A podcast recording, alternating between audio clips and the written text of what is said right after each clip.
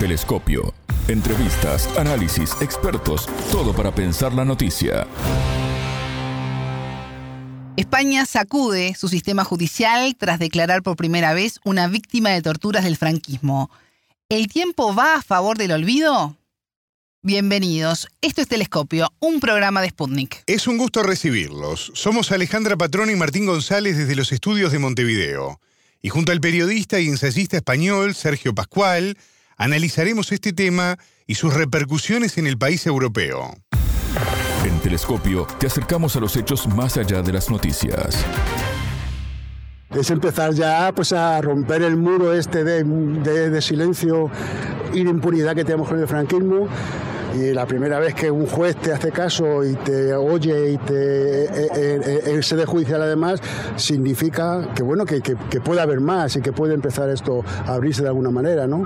Y que podemos por fin obtener justicia aquí en el Estado español. Yo tengo esa esperanza, yo creo que vamos a ir, vamos, despacito, pero bueno, que el primer paso está dado. Estas fueron las primeras palabras de Julio Pacheco Yepes, víctima de torturas del franquismo, al salir de juzgado de instrucción número 50 de Madrid, tras haber declarado por primera vez ante un juez en España. Sus palabras reflejan la esperanza de que se abra un nuevo escenario en el país europeo en materia de derechos humanos y delitos de lesa humanidad. Hasta ahora, pese a los llamamientos de Naciones Unidas, la justicia española había rechazado todas las denuncias de víctimas de la dictadura, alegando la prescripción de delitos y sobre todo la ley de amnistía del año 1977 que perdonó los delitos cometidos por los opositores políticos, así como también por los agentes del orden público. Julio asistió ante la justicia junto a su letrado, Jacinto Lara, quien destacó que tanto las respuestas del querellante como de la testigo fueron claras, contundentes y convincentes. La declaración se ha desarrollado con, absoluta normalidad, ya por fin. La jueza ha formulado bastantes preguntas, tanto al querellante como a la testigo. También por parte de Fiscalía se han formulado bastante, bastantes preguntas en relación con la averiguación de los hechos, con los hechos acontecidos, con los hechos que son objeto de denuncia en la querella criminal. Y bueno, pues por parte tanto de Julio como querellante, como por parte de Rosa como testigo, eh, las respuestas han sido muy claras, muy contundentes y muy convincentes. Algo que realmente eh, podemos concluir que estas declaraciones son sumamente satisfactorias y esperamos que eso impulse el proceso judicial y que la jueza pueda seguir acordando diligencias probatorias para seguir avanzando y profundizando, como digo, en la investigación de la causa. Julio Pacheco Yepes, miembro de una organización estudiantil antifranquista, tenía 19 años cuando fue arrestado por la policía secreta en agosto del año 1975, apenas tres meses antes del fallecimiento de Franco en la Dirección General de Seguridad en el centro de Madrid. Fue torturado durante días, según su testimonio, para luego ser encarcelado bajo acusación de terrorismo. Casi 50 años después de estos hechos, Pacheco Yepes presentó en febrero una querella contra sus cuatro torturadores en un tribunal en Madrid, que decidió admitir a trámite algo que hasta ahora no había hecho ningún tribunal español. La jueza Ana María Iguasel aceptó la denuncia en mayo al constatar la posible existencia de crímenes de lesa humanidad y torturas. Además de estas aberraciones, bajo la dictadura de Francisco Franco se calcula que en España existieron más de 300.000 niños y niñas que resultaron separados de sus familiares en procesos que fueron irregulares de adopción y que se extendieron hasta bien entrada la democracia. En junio pasado comenzaron los trabajos de exhumación de víctimas del franquismo en el Valle de los Caídos en un intento de recuperar los restos de 128 víctimas reclamadas por sus familiares a partir del trabajo de forenses y arqueólogos, entre otros expertos. El entrevistado. Para profundizar en este tema ya tenemos en línea a Pascual Serrano, el periodista y ensayista español. Pascual, bienvenido a Telescopio, ¿cómo estás? Es un gusto recibirte. Muy bien, igualmente, un saludo. Julio Pacheco Yepes, víctima de torturas del franquismo, declaró por primera vez ante un juez en España, lo que abre un nuevo escenario en el país europeo. Pascual, ¿qué impacto han tenido estas declaraciones y, el hecho en sí? Bueno, evidentemente yo creo que más que en la ciudadanía, eh, en los grupos que están defendiendo pues, pues, pues, la reivindicación de la memoria y que se haga justicia en la dictadura, las relaciones de, derechos humanos, y yo creo que además entre los expertos jurídicos, pues, que abre un debate pues, judicial muy importante, ¿no? Eh, quiero decir, mm, desde fuera puede sonar mm, relativamente irrelevante que declare un eh, torturado pues, de una dictadura que acabó pues, pues hace 50 años, pero mm, hay una novedad jurídica muy importante y es que eso no había sucedido nunca porque pues, el, entramado pues, legal pues, que vivíamos en España era muy diferente al de otros países por los que habían eh, sufrido una, una dictadura e impedía que estos procedimientos fueran adelante, ¿no? Hay que saber si esto sienta un precedente o por el contrario es un caso aislado que logran frenar como hicieron con los otros. Hasta ahora la justicia española había rechazado todas las denuncias de víctimas de la dictadura, alegando la prescripción de delitos y sobre todo la ley de amnistía de 1977 que perdonó los delitos de los opositores políticos, pero también de los miembros de la fuerza pública. En base a lo que decías, a lo que reflexionabas, ¿qué tan posible es que estemos ante un cambio tan significativo en el país en materia de delitos de lesa humanidad? Yo no tengo claro que estemos ante un cambio de pues, que vaya más allá del criterio de una jueza. ¿eh? Ajá, bien. Es decir, no lo sabría decir. decir, pues me puedo temer, yo que no soy un experto en, procedimientos judiciales, en que aquí no ha cambiado nada, ¿no? Es decir, los mismos razonamientos que había para eh, eh, ignorar las denuncias, que son tres, la ley de amnistía que tú has citado, la prescripción de los delitos que según ellos habían prescrito, a pesar de que los de esa humanidad no prescriben, y el principio de legalidad, que quiere decir que el Código Penal que se aprobó, pues se aprobó después de, esos delitos, con lo cual no puede aplicarse con carácter retroactivo.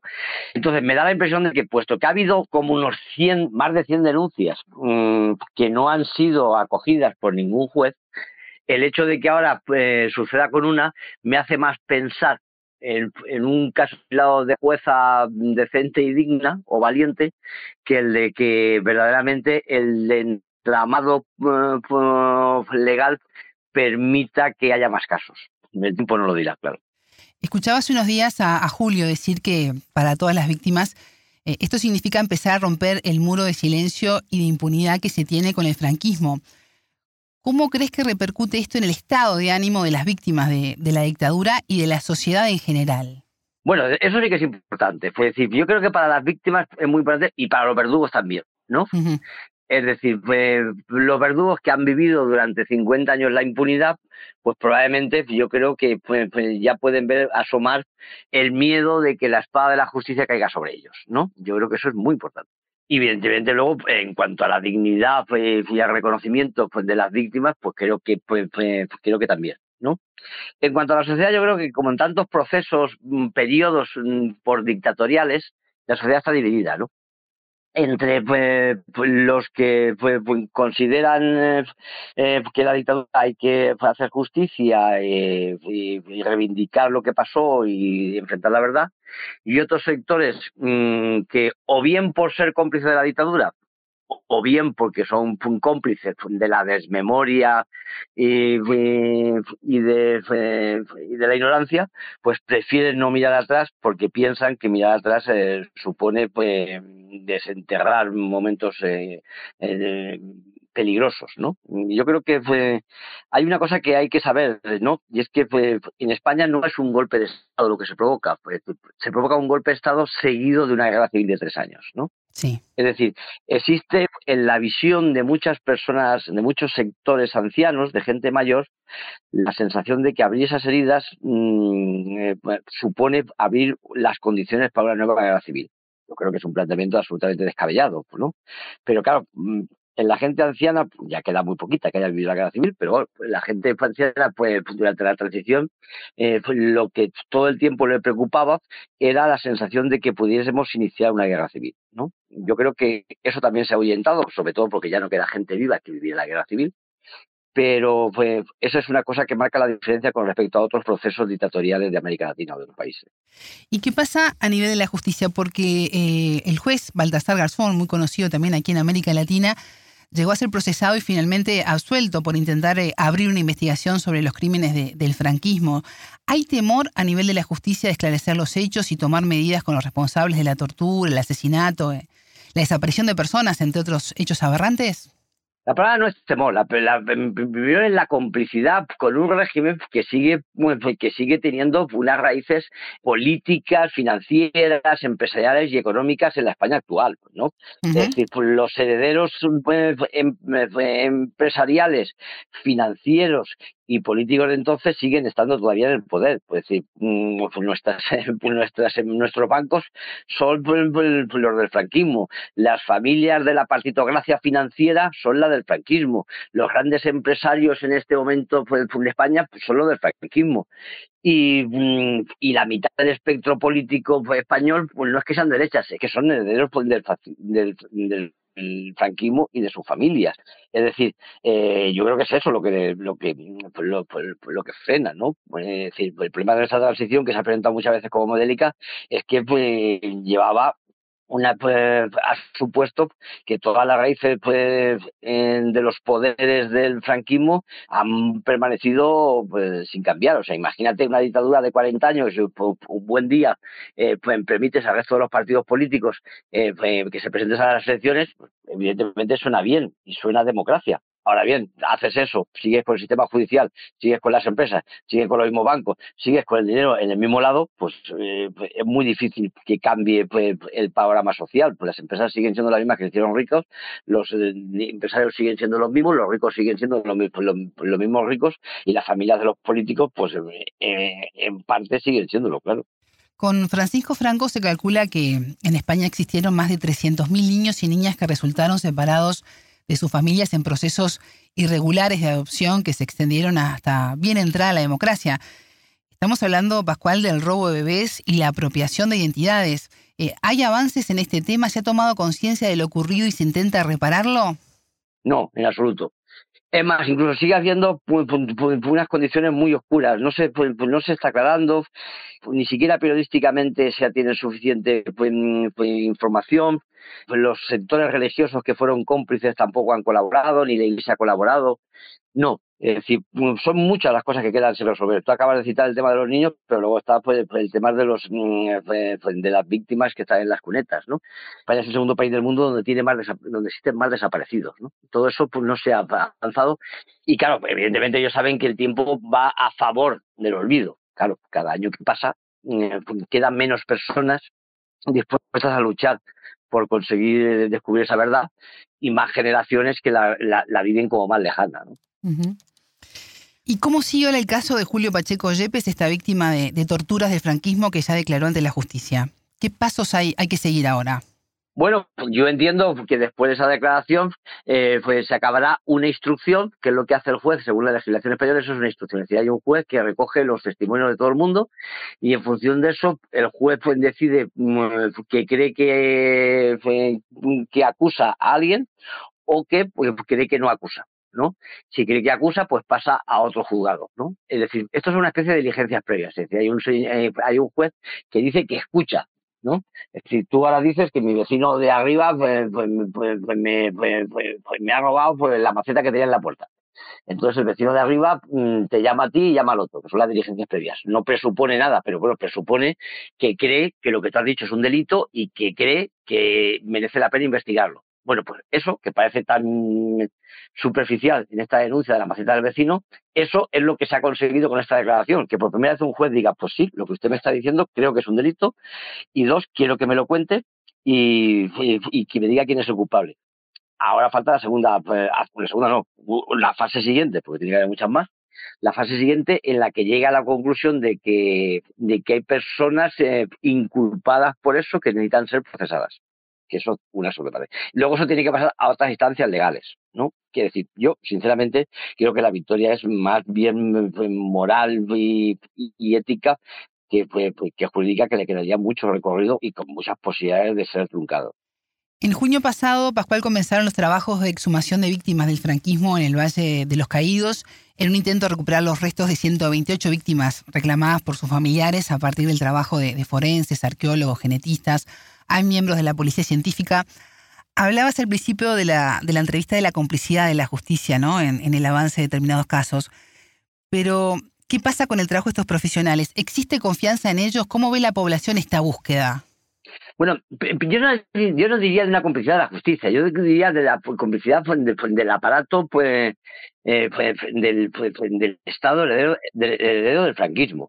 y en ese aparato del Estado pues, pues, se encuentra una legislación que no hemos conseguido que sea suficientemente digna, eh, un, poder judicial que evidentemente pues, responde pues, a, a, jueces progresistas y jueces conservadores. Los conservadores por principio no van a ayudar y los progresistas probablemente porque no tienen las herramientas jurídicas para poder, para poder hacerlo. ¿no? Luego, pues, pues unos poderes fácticos que influyen en el Parlamento por mecanismos financieros, económicos y por otros muchos poderes para que no se avance. Es decir, todo un aparato. Tú me preguntabas, perdón, ahora sobre las exhumaciones del Valle de los Caídos. Exacto. repíteme. Eh, a ver un poco cómo, qué confianza hay en el trabajo de estos profesionales y cómo ve la población esta búsqueda. Ah, no, la confianza es absoluta. Es decir, pues ahí ya se ha, decir, pues, eso ya se ha aprobado legalmente y se ha dicho que se van a exhumar a esos cadáveres. El problema de esos cadáveres no era tanto un problema de la identificación, ¿no?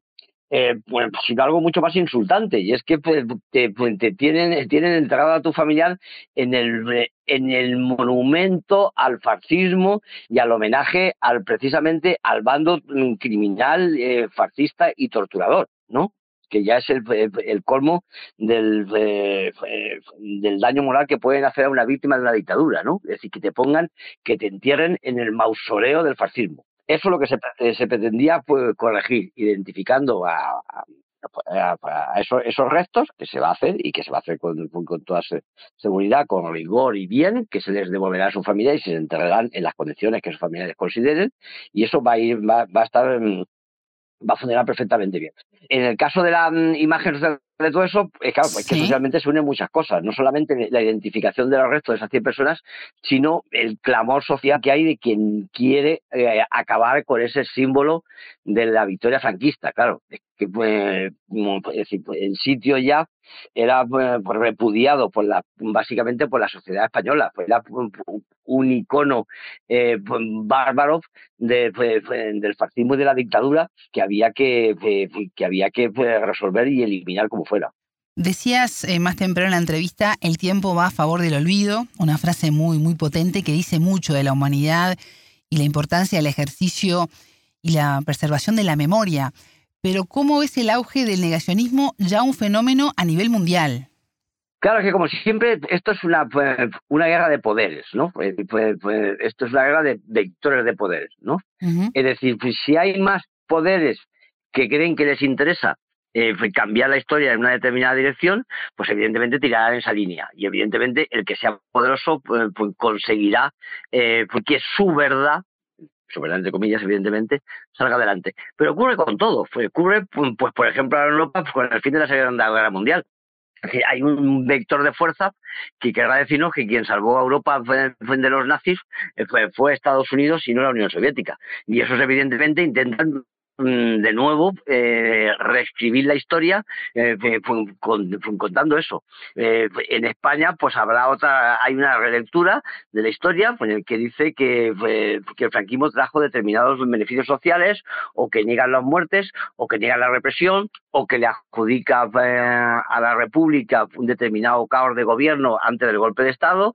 Entonces, todas esas peleas por, por la memoria forman parte de las peleas constantes que ahora se llama de los relatos todo, ¿no? Es decir, pues, si hay un debate parlamentario pues, pues, pues, sobre Ucrania, pues hay una pelea de relatos sobre lo que está pasando. Si hay un debate, eh, si hay una discusión sobre los transgénicos, pues hay una discusión de relatos sobre el efecto de los transgénicos. Y si hay una discusión sobre cómo se desarrolló la Segunda Guerra Mundial, cómo se desarrolló la Guerra Civil Española o cómo se vivió el franquismo, pues habrá también una guerra de relatos en el que cada uno eh, quiere imponer su verdad. Esa es la triste realidad. Cuando está hablando de posverdad y de fake news, en realidad se está hablando de un mundo en el que vivimos, en el que no es la verdad contra, desgraciadamente, mm, mm, no es la verdad contra la mentira, sino cada uno con sus, cada uno mm, presenta sus supuestas verdades. Entonces, yo creo que somos muchos los que tenemos que reivindicar que más allá de las posiciones políticas e ideológicas, tenemos que seguir reivindicando las verdades, ¿no? Es decir, pues no se trata de, posiciones políticas, sino de verdades. Entonces, debe de ser intolerable eh, eh, la mentira, es algo que no hemos conseguido todavía que se proscriba, y en la medida en que no se proscribe la mentira, pues evidentemente cada uno va a intentar reescribir la, historia a, a, su interés con las falsedades que considere necesarias para sacar adelante sus teorías. Pascual, ¿y qué desafíos tiene España en materia de derechos humanos y delitos de lesa humanidad? Bueno, yo creo que sin ninguna duda eh, el tema de los desaparecidos es, muy grave, ¿no? Eh, el tema de los desaparecidos, es decir, pues nuestras cunetas están llenas de, de, víctimas de la guerra civil, nos resulta insultante.